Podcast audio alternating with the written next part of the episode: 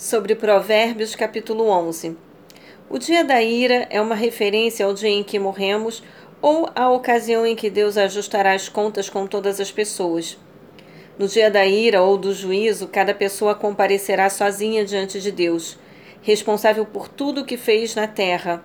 Nessa ocasião, nenhuma quantidade de riqueza poderá comprar a reconciliação com Deus. Somente o nosso amor e nossa obediência a Ele terão importância. Dos versículos 7 ao 8. Estes versículos, como também os de Provérbios 10, 3, contrastam dois caminhos na vida, mas não pretendem se aplicar universalmente a todas as pessoas em todas as circunstâncias. O povo de Deus não está isento de problemas ou dificuldades. Uma pessoa que segue a sabedoria de Deus pode ser resgatada de dificuldades mas uma pessoa ímpia cairá em armadilhas preparadas por ela mesma. Mesmo que as pessoas piedosas sofram, pode ter a certeza de que no final serão resgatadas da perdição eterna. Sobre o versículo 9. A boca pode ser usada como uma arma ou um instrumento, ferindo relacionamentos ou construindo-os. Infelizmente, normalmente é mais fácil destruir que construir e muitas pessoas recebem mais comentários destrutivos que construtivos. Cada pessoa que você encontrar hoje será um local de demolição ou uma oportunidade de construção. Suas palavras farão a diferença. Elas serão armas para a destruição ou instrumentos para a construção. Versículo 14. Um bom líder precisa ter conselheiros sábios e os utilizar a perspectiva e o entendimento de uma pessoa podem ser gravemente limitados, por exemplo, por não ter como todos os fatos é, ou por estar cega devido a preconceitos, influências, emoções ou impressões erradas. Para ser um líder sábio em casa, na igreja ou no trabalho, busque o conselho de outras pessoas e esteja aberto aos seus conselhos. Depois de considerar todos os fatos, tome sua decisão. Versículo 19. Os justos são libertados, ou seja, ou seja, encontram a vida, porque vivem-na mais plenamente todos os dias.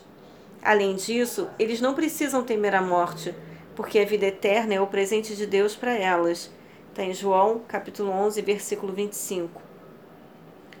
Em comparação, as pessoas ímpias não somente encontram a morte eterna, mas também deixam de ter a verdadeira vida na terra. Versículo 22. A atração física sem discernimento logo é percebida como sendo bastante feia. Devemos procurar aquelas qualidades de caráter que nos ajudem a tomar decisões sábias, não apenas aquelas que nos trarão boa aparência ou reputação. Nem sempre é fácil ou agradável viver ou trabalhar com uma pessoa de boa aparência. Embora não seja errado cuidar do nosso corpo e aparência, também precisamos desenvolver nossa capacidade de pensar e tomar sábias decisões. Dos versículos 24 ao 25. Esses dois versículos apresentam um paradoxo. Nós ficamos mais ricos sendo generosos. O mundo diz que devemos acumular tanto quanto seja possível. Mas Deus abençoa aqueles que doam livremente seus bens, seu tempo e sua energia. Quando doamos, Deus nos fornece mais para que possamos doar mais. Além disso, doar nos ajuda a ter uma perspectiva correta a respeito dos nossos bens.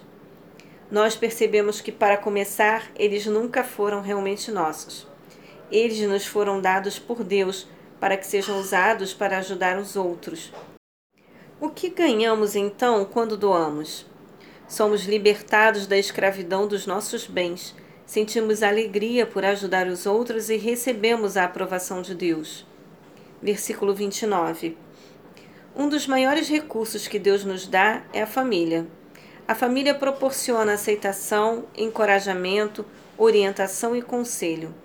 Trazer problemas à nossa família, seja por meio da ira ou por um desejo exagerado de independência, é tolice, porque você se separa de tudo que a família proporciona na sua família, procure a cura, a comunicação e o entendimento.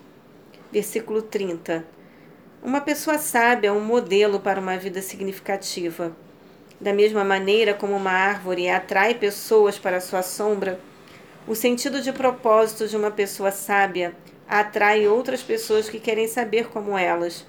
Também podem encontrar sentido, saber que elas também podem encontrar sentido e propósito para as suas vidas. Obter sabedoria pode ser o primeiro passo para conduzir pessoas a Deus. Versículo 31.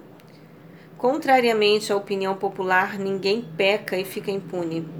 Os justos são recompensados pela sua fé, os ímpios são punidos pelos seus pecados. Não pense nem por um momento que não tem importância, ou ninguém ficará sabendo, ou eu não serei descoberta, porque isso não é verdade.